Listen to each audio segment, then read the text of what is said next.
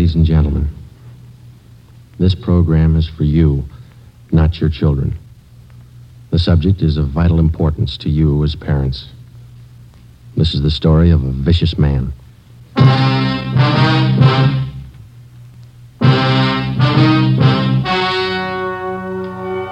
story you are about to hear is true. Only the names have been changed to protect the innocent. Fatima Cigarettes, best of all long cigarettes, brings you Dragnet.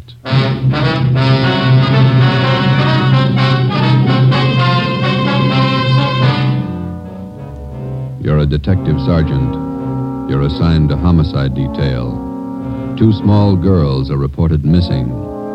Somewhere between their homes and a neighborhood grocery store, they dropped from sight. Your job, find them. If you want a long cigarette, smoke the best of all long cigarettes. Smoke Fatima. Fatima is the long cigarette which contains the finest Turkish and domestic tobaccos superbly blended to make Fatima extra mild. And that's why Fatima has a much different, much better flavor and aroma than any other long cigarette. That's why Fatima has more than doubled its smokers coast to coast. So, if you want a long cigarette, smoke the best of all long cigarettes. Smoke Fatima. Dragnet, the documented drama of an actual crime. For the next 30 minutes, in cooperation with the Los Angeles Police Department, you will travel step by step on the side of the law through an actual case from official police files. From beginning to end, from crime to punishment, Dragnet is the story of your police force in action. Was Monday, October 27th. It was cloudy in Los Angeles. We were working the night watch out of homicide detail. My partner's Ben Romero. The boss is Thad Brown, chief of detectives. My name's Friday. We were on the way out from Central Division. It was 16 minutes past 8 p.m. when we got to South Peoria Street, number 267. Sure gloomy out. Yeah, it's sultry. Looks like we're in for some rain. Yes, sir? Police officers. Is Lieutenant Barker here? Yes, you want to come in? Thank you. This is Sergeant Romero. I'm Sergeant Friday, Central Homicide. How are you? My name's Claude Jimmerson. Uh, Lieutenant Barker's in here uh, on the phone now. Hi, Captain. Yeah. I'll let you know. Yeah, Romero, Friday. How's it going, Lieutenant? Not good. You met Mr. Jimmerson? Oh, sure. Sit down, gentlemen. Would you like some coffee? I can have the No, wife make thanks. some. No, thank we you. We didn't very want to bother the girl's parents any more than we had to. Jimmerson here is one of the neighbors. He's been nice enough to let us use his phone. The kids disappeared about 4 this afternoon. Is that right? At 345. Got out a local broadcast on him. Here's a missing report. Thank you, Lieutenant.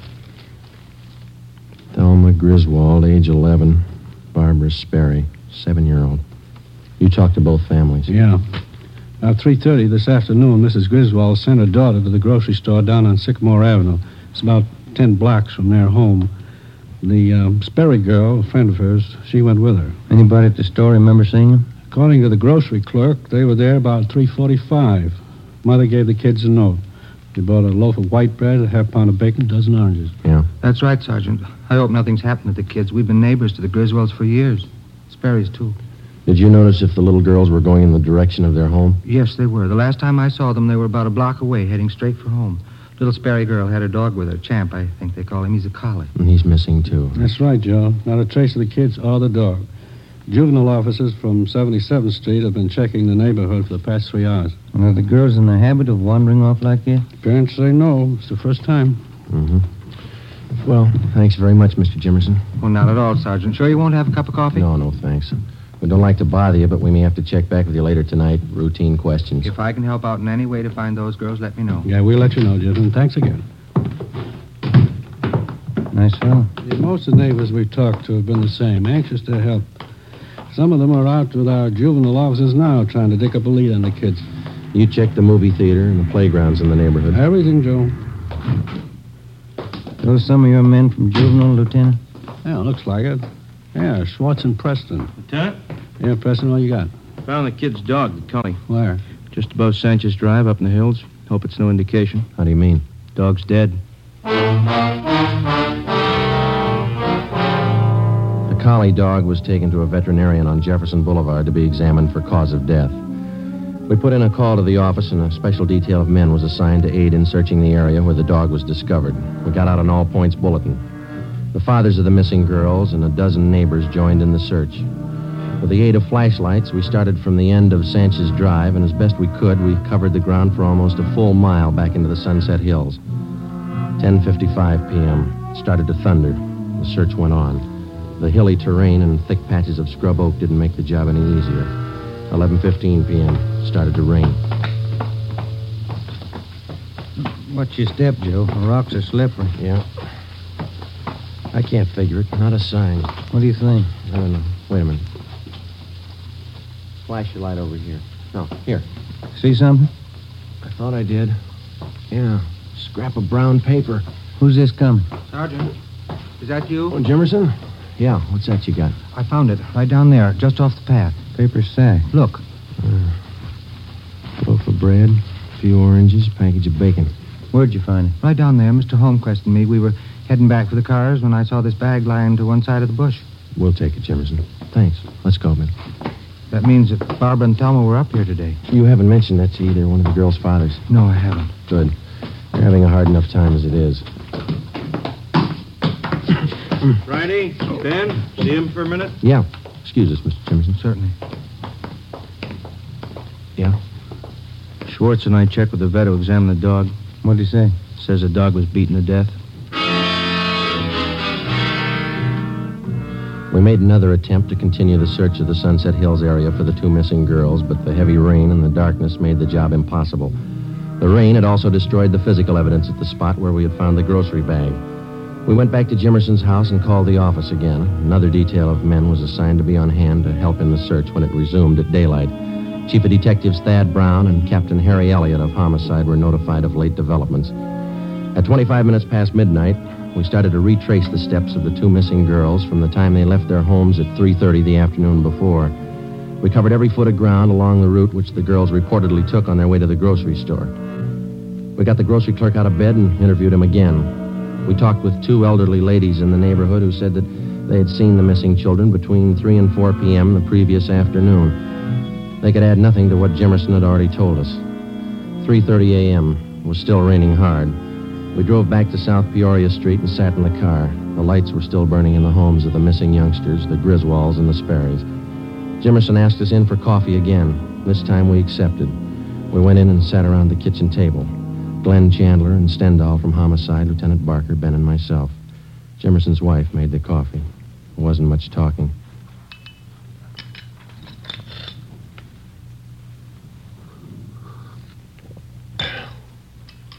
You want more coffee?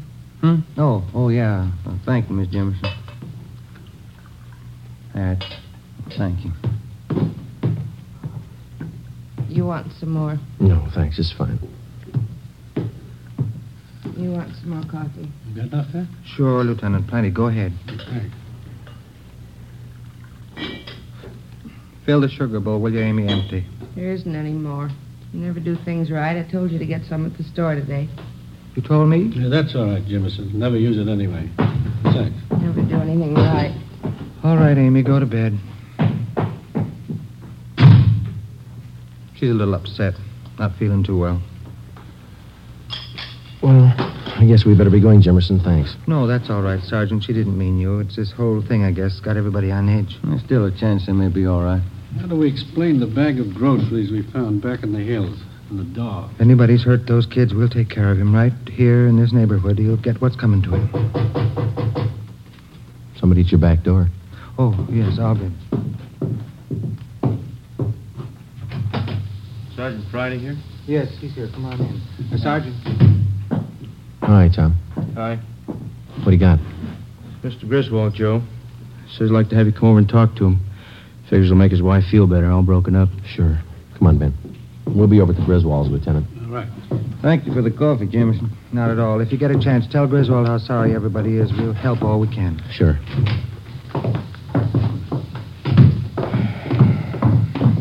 Bad night. Yeah. Did you check by the Sperry's house, Tom? Mm-hmm. Mother's trying to get a little sleep. Father's still sitting up. Mm, there he is, by the window. Uh, this is the Griswold home. Go ahead, Tom. Yeah. They're going to ask questions. What are we going to tell them? I don't know. They could be all right. Kids do funny things sometimes. Maybe, but they don't murder their pet dog. Like a doctor, a lawyer, or an engineer, the police officer comes to realize that there's only so much that can be learned from his books. Time and experience make up the rest. The police manual contains no stock answers for the grieving wife who has just lost a husband in an auto accident, no firm but polite reply to the belligerent motorist handed a traffic tag, no words of reassurance for distraught parents of missing girls, ages 11 and 7. Whether it's trapping criminals or comforting parents, you find the right answer the hard way. There isn't any other way. We sat and talked with the Griswolds for a full hour. We didn't tell them about the dog or the bag of groceries. Until the fate of the two little girls was definitely decided, we figured giving them the information would serve no purpose except to add to their worries. Five minutes past 5 a.m., almost a full hour until daylight. It was still raining.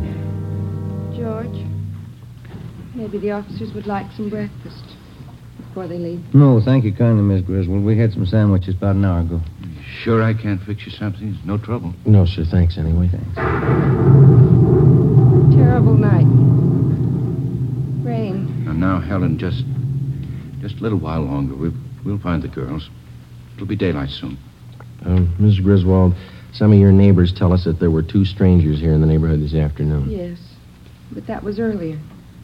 Mrs. Nelson next door and I were talking about it. One was a gardener looking for work. The other one was selling books. What time were they around, ma'am? Book salesman was here about noon. The gardener about two o'clock. Mm-hmm. How is your daughter about strangers? Does she make friends easily? No, no, not at all.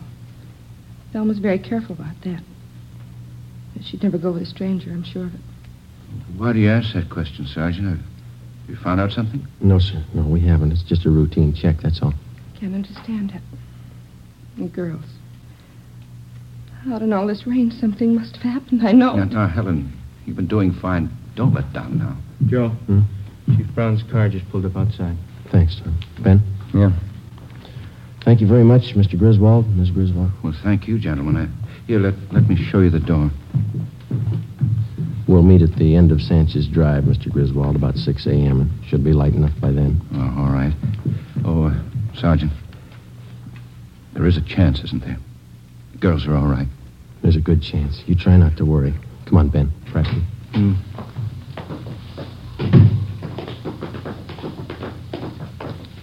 Tom, you want to check with Barker again and see if any of his men have a line on the two men here in the neighborhood yet? Right. If you want us, we'll be in Thad Brown's car. All right, Sergeant. What time you got, Joe? Uh, 20 to 6. It's getting light now. Yeah. Let's get out of this rain. Gentlemen, you look a little wet. I could stand a dry pair of shoes. Still no trace of the kids? You heard about the dog and the bag of groceries. Yeah. Nothing else since then? No. It'll be light in a couple of minutes, and we can start searching the hills again. I ordered up another detail of men to help. They're parked up on Sanchez Drive. Captain Elliott's with them. Good. We can use all the help we can get. That's rough terrain. There's a lot of ground to cover up there. Guess you talked to everybody in the neighborhood. Yeah, parents, too. They help you much? Well, they told us there were two strangers in the neighborhood before the girls disappeared. We're having them checked out. Yeah. Griswold thinks the kids would be safe on that count. Says his daughter's afraid of strangers, never goes near them. Mm-hmm. How much area did you cover in the hills last night? About a full mile, would you say, Ben? Mm-hmm. Starting from Sanchez Drive straight back into the brush. It wasn't too thorough. Not enough men, not enough light. Yeah, you got plenty of both right now.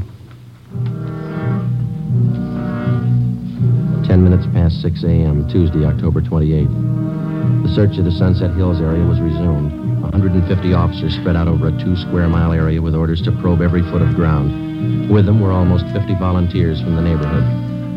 The rain settled to a cold, steady downpour. The mud was ankle deep. 8.30 a.m., no sign of the missing youngsters. 10.30, still no sign. The search went on. A neighborhood restaurant owner sent out five-gallon jugs of hot coffee for members of the searching party. After six continuous hours combing the hill, still no results. Chief Brown, Ben, and I went to the car for a cup of coffee and a cigarette. It's got me beat. Those kids wanted off. They had to come in this direction. Well, they couldn't have headed toward town. Somebody would have noticed them, sure. Yeah. No leads at all on that APB you sent out? Two. They both fizzled. Youngsters up in those hills someplace. Gotta be. Are you two ready? Yeah, let's go. Sure doesn't figure. Two square miles. We've been over it twice. And go over it again. Find them. Thelma Griswold, age 11. Barbara Sperry, age 7. Tuesday, October 28th, 2 p.m. They were still missing. Another detail of men from Metropolitan Division were dispatched to aid in the hunt. The daily newspapers played the story across the front page. Wire services bulletined the news across the country. Radio newscasters covered the story at the scene. On South Peoria Street, the two mothers sat in their homes and waited. The search went on. It stopped raining. Did you cover that patch of underbrush over there, Joe? Yeah. Watch it. Yeah, yeah. Yeah. I'm tired. Oh, yeah. Let's swing up this way. Right. Anything? No, nothing. All right, come on. Almost 2.30. Yeah. Too much coffee, sour stomach. Me too. You got a cigarette? I'm out. Oh, here. Thanks. Riley! Romero! Come on down! Preston, what do you got? What is it? They found him! They found the kid! Come on. Watch it, Ben. Bad spot here. Yeah, it's slippery.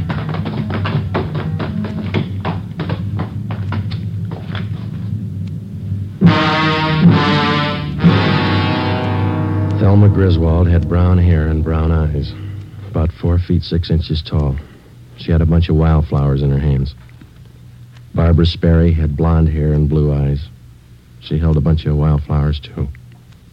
Friday? Chief? Who found them? Jimmerson, some of the neighbors.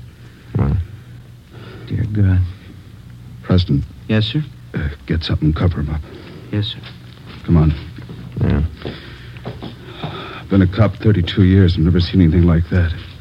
I hope I never do again. Must have been a maniac. Had to be. The law is kind, depraved. Anybody call the crime lab? Yeah, the area's been cleared. Family's been notified? Not yet. I'll have to tell them. Do you want to come along? No, that wouldn't be any good. Two lives. What can you say? Whoever did it ran up a big bill. They're going to pay it.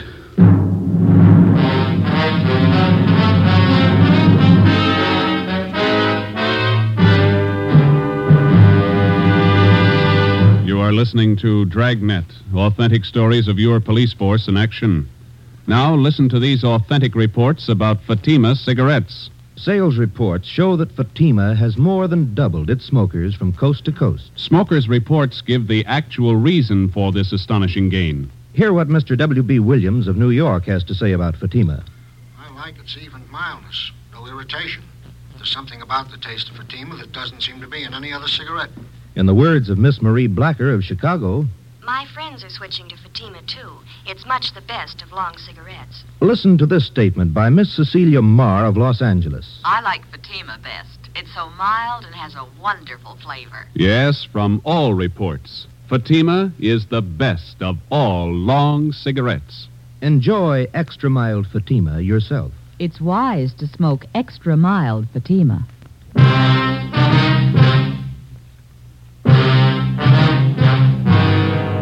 Five minutes after the bodies were discovered, the hunt for the psychopathic killer was underway.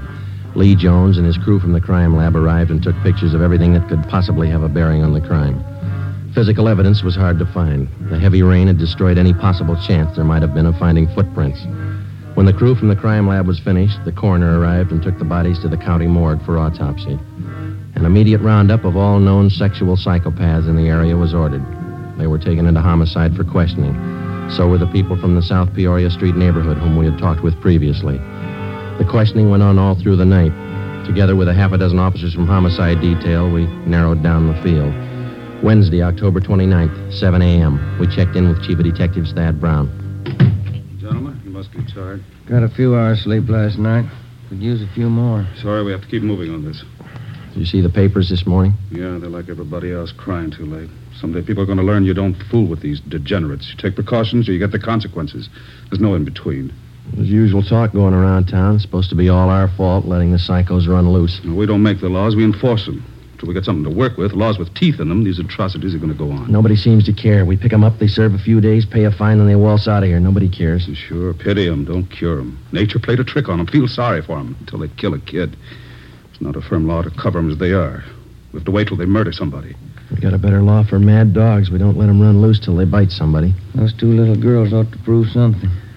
How are the parents making out? What you might expect. Shocked, hysterics. Excuse me. Brown speaking. Who? Uh, send him in. Chandler, they finished questioning that bunch we brought in yesterday. Oh, Chief. Ben, Joe? How many possibles, Glenn? None. Four we had left established airtight alibis. We checked their registrations, gave them their releases. Where does that leave us? We start from scratch. I don't think so, Chief. You got a hunch? A little better than that, Joe. I'm sold. What do you mean? You said the parents told you the little girls were afraid of strangers, wouldn't go near them. Yeah, try. We got the same reactions from some of the neighbors we talked to day before yesterday. Yeah? Now we find out that all the known psychos in the area are clear, perfect alibis. When you figure the killer couldn't have been a stranger to the little girls. That's right. There were only two strangers in the whole neighborhood the day the girls disappeared the gardener and the salesman. And both of them have been checked and cleared. Mm-hmm. As far as we know, the little girls wouldn't have gone that far up in the hills alone of their own accord, and they wouldn't have gone with a stranger. They had to be lured there and by someone they knew. Any ideas? Could have been one of the neighbors. No, we checked every possible out there, Glenn. We questioned them a half a dozen times. So have I. There's one that might fit. Who's that? Claude Jimmerson. Glenn Chandler had been a veteran homicide officer before Ben or I joined the department. He was tall, quiet, and reserved. He had a good reason for everything he did, for everything he thought. The three of us sat down and tried to put the pieces together. Number one, Chandler uncovered a point that Ben and I had missed completely. Jimmerson and his wife were not close friends of either the Sperry family or the Griswolds. For a near stranger, he showed an extraordinary interest in the welfare of the children after they disappeared. Number two, Ben and I discovered that Jimmerson's wife had an eight-year-old boy by a previous marriage. The child did not live with them. Mrs. Jimmerson told Chandler that her husband had been cruel to the boy. She refused to elaborate. Number three, Jimmerson was the last person to see the children alive. Number four, the bodies of the children had been well hidden in the underbrush. Jimmerson found them. Number five, Jimmerson had bent over backwards to make friends with the investigating officers right from the start. As any veteran officer can tell you, that's not the usual attitude. At 8.30 a.m., Chandler, Ben, and I left the office. We spent the day digging back 15 years into Jimmerson's life. We got back to the office just after midnight. Thursday, October 30th, 10 a.m. We checked in. Okay, Joe, all ready. Thanks. Come on, Ben. Yeah.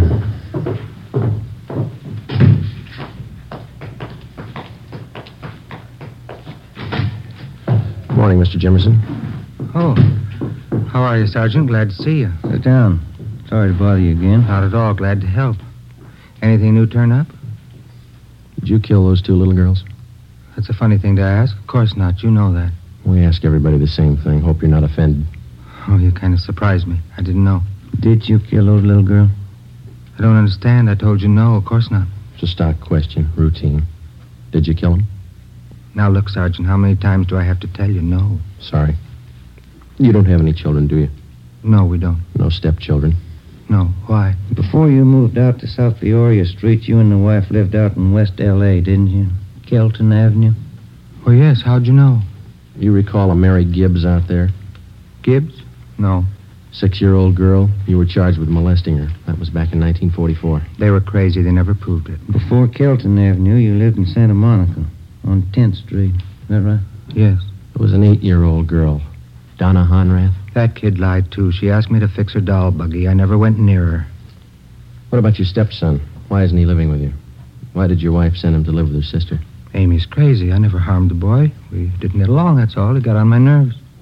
You've had four jobs in the past five years. What were they? I don't know what you're talking about. You were a janitor at a grammar school down the south end of town, then a gardener at a children's playground. Then you were a shoe salesman, children's shoes.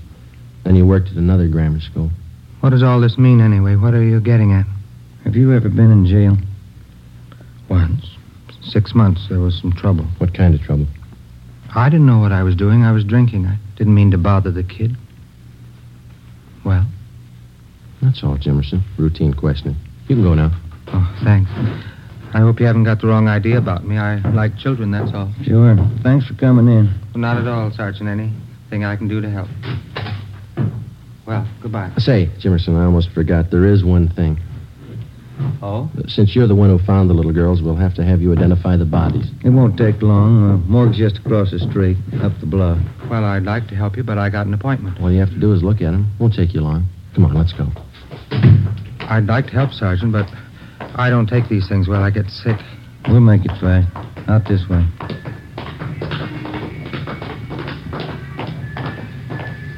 Raining again. I'm sorry, Sergeant. I don't think I better go. Just identify him, that's all. Won't take a minute.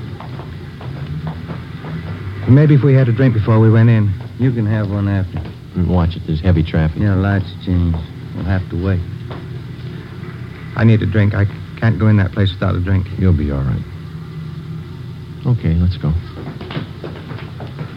Morgue's up this way. I can't look at him. I get sick. Don't make me. Nothing to it. You'll see. Here we are. We went down the driveway. It's a shortcut.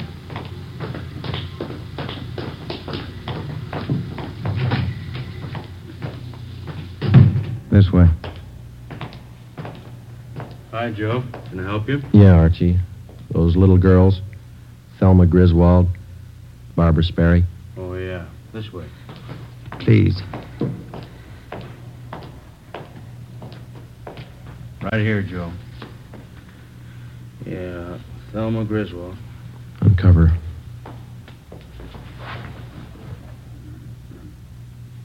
Jimmerson?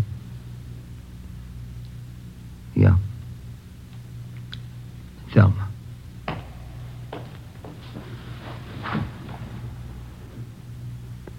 This one? Barbara. Little one.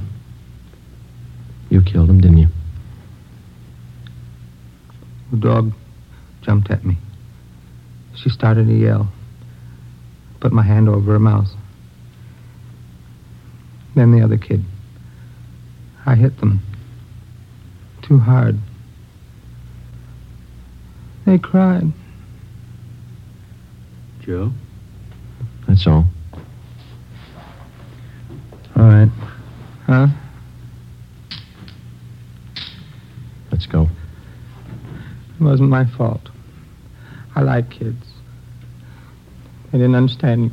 Neither do I, mister. Come on.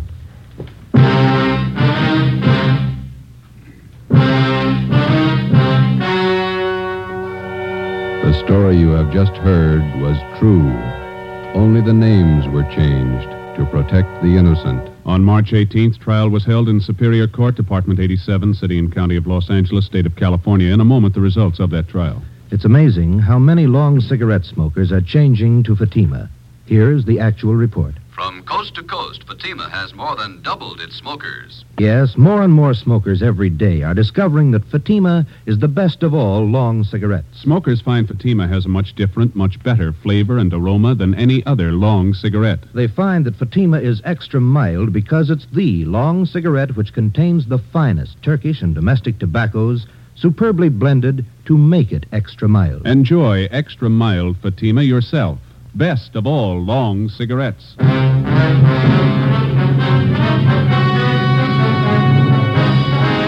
Claude Willis Jimmerson was tried and convicted of murder in the first degree. On April 23rd at 10 a.m., he was executed in the lethal gas chamber at the state penitentiary. You have just heard Dragnet, a series of authentic cases from official files. Technical advice for Dragnet comes from the Office of Chief of Police W.A. Worton. You're tuned for the stars on NBC thank you